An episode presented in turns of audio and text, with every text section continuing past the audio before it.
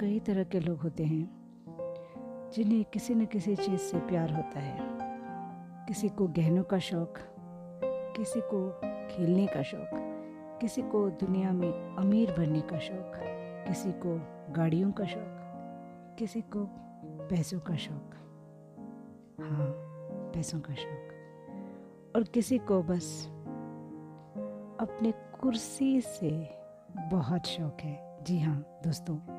ये जो कुर्सी है, बहुत ही अच्छी वस्तु है। इसकी एक बार आपको लत लग जाए तो प्राण जाए, पर वचन न जाए।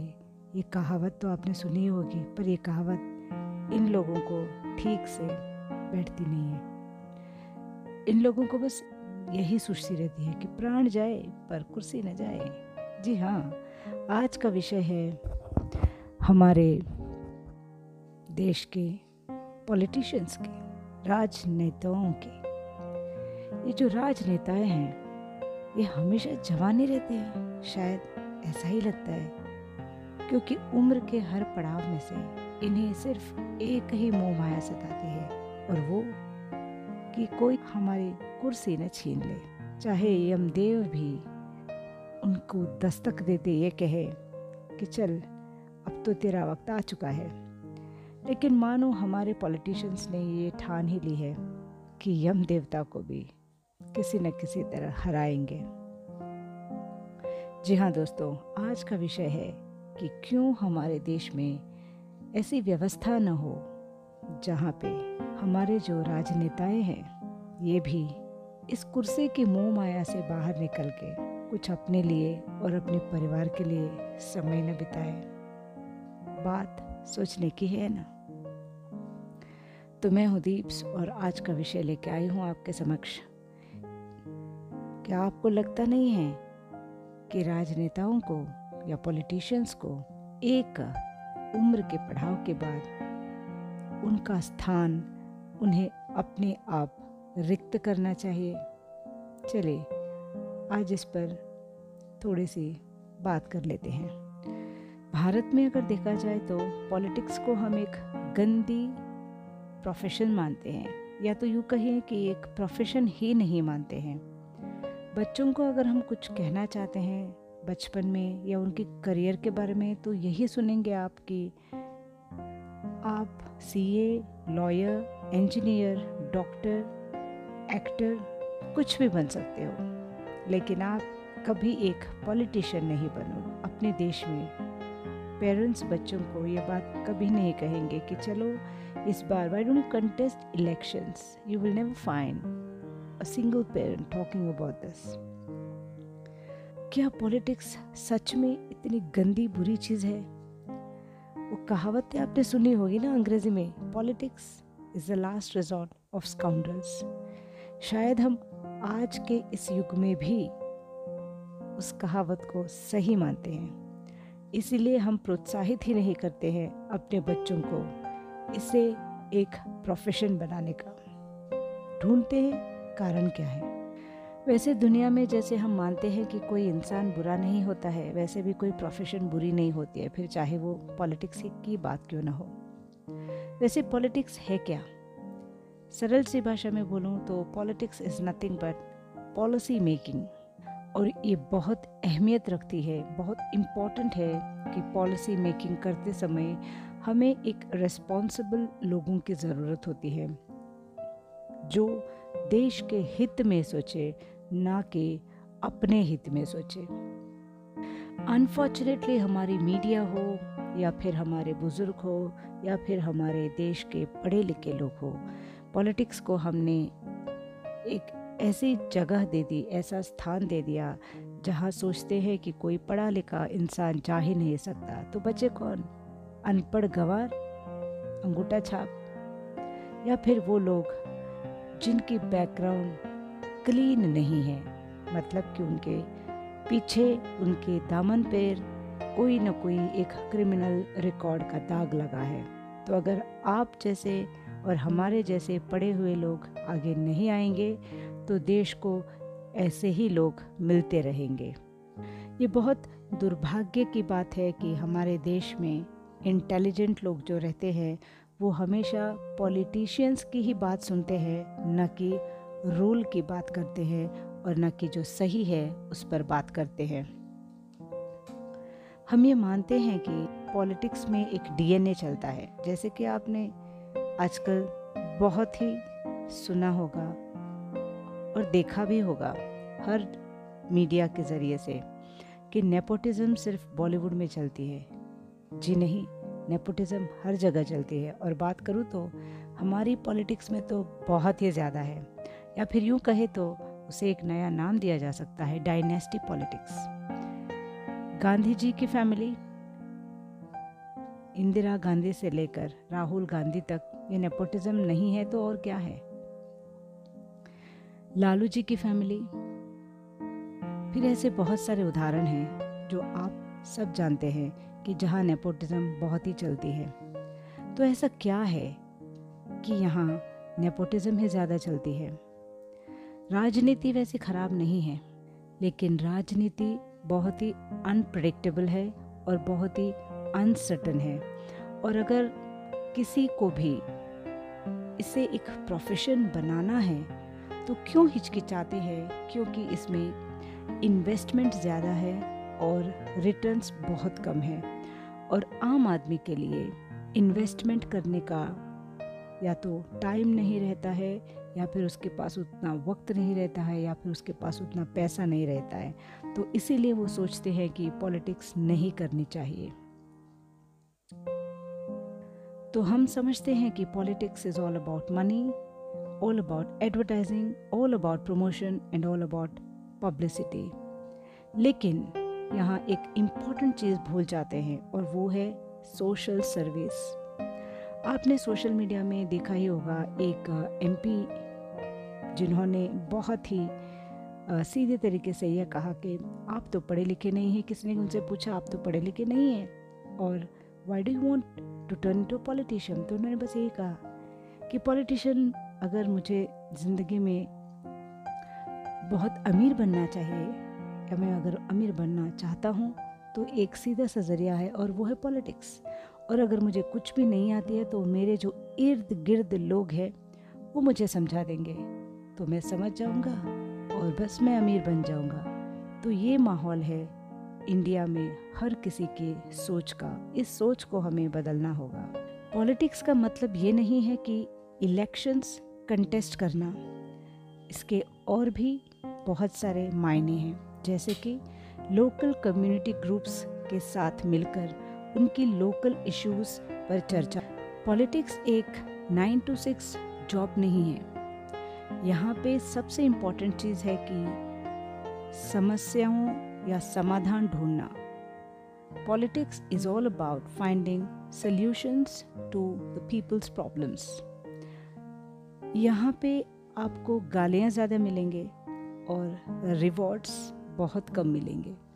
तो आपको यहाँ पे ये सब चीज़ें करने की दिल से चाहत होनी चाहिए, क्योंकि आप यहाँ या तो अभिनेता बनने नहीं आए हैं और नेता बनना आसान बात नहीं है। किसी के दिलों पे राज करना बहुत ही मुश्किल चीज़ है, देश पे राज करना अलग बात है।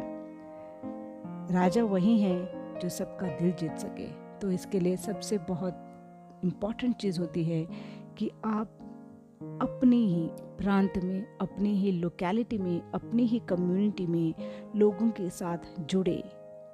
उनकी समस्याएँ सुने।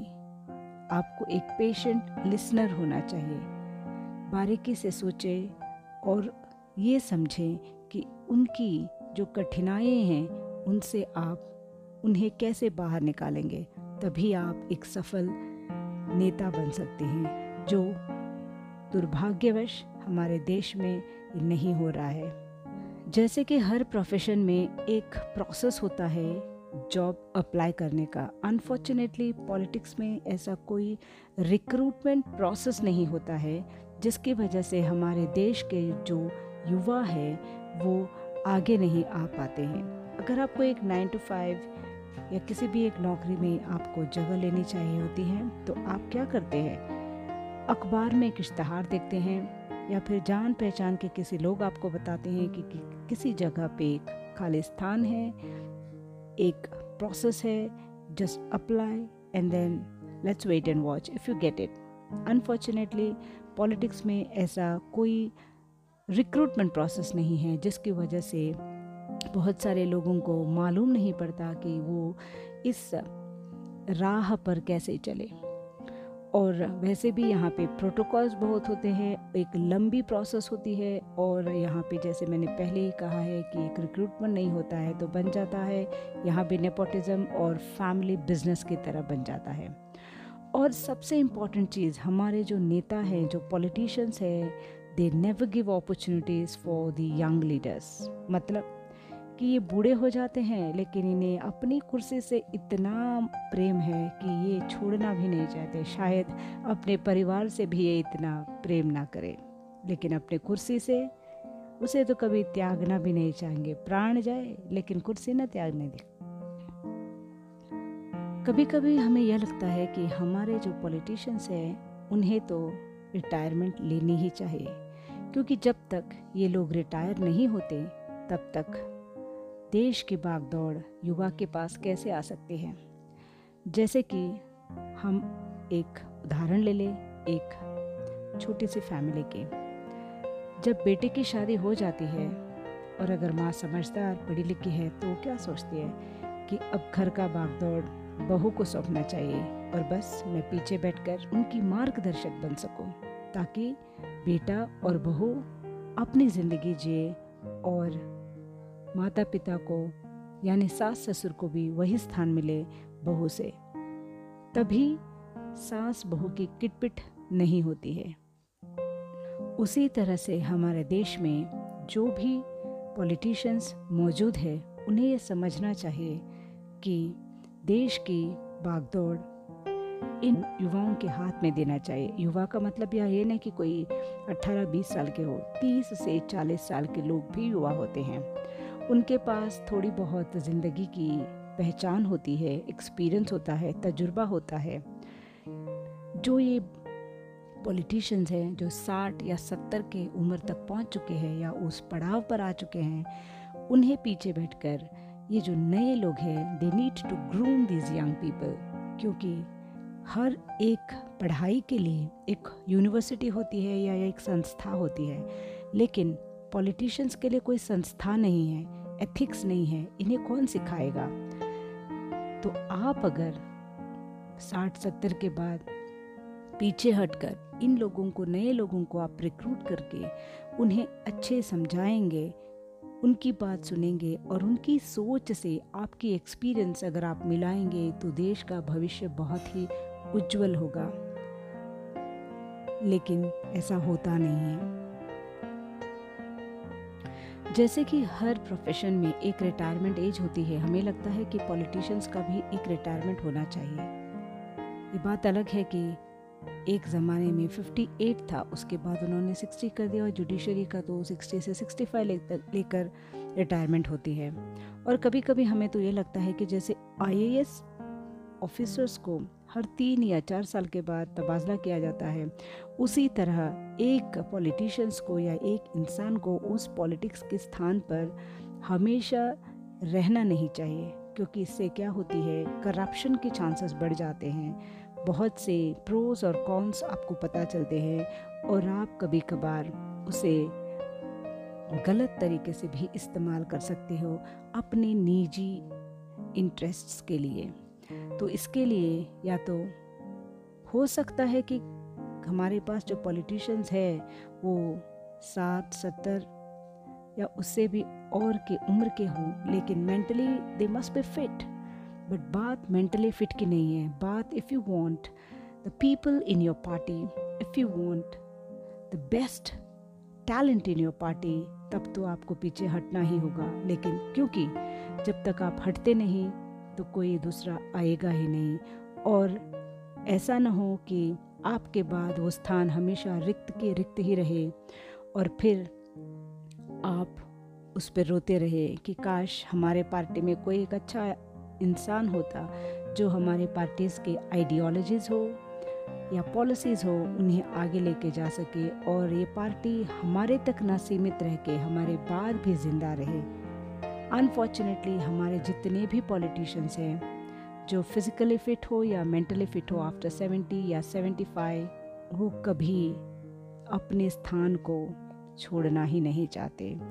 तो क्यों ना हमारे देश में जो भी पॉलिसी मेकर्स हैं या जुडिशरी है I think it's high time for them to bring such a law where in a retirement age is given for them ये मेरा अपनी खुद का विचार है कि अगर हर फ़ील्ड में, हर प्रोफेशन में रिटायरमेंट हो सकती है तो इस प्रोफेशन में या पॉलिटिक्स में क्यों नहीं?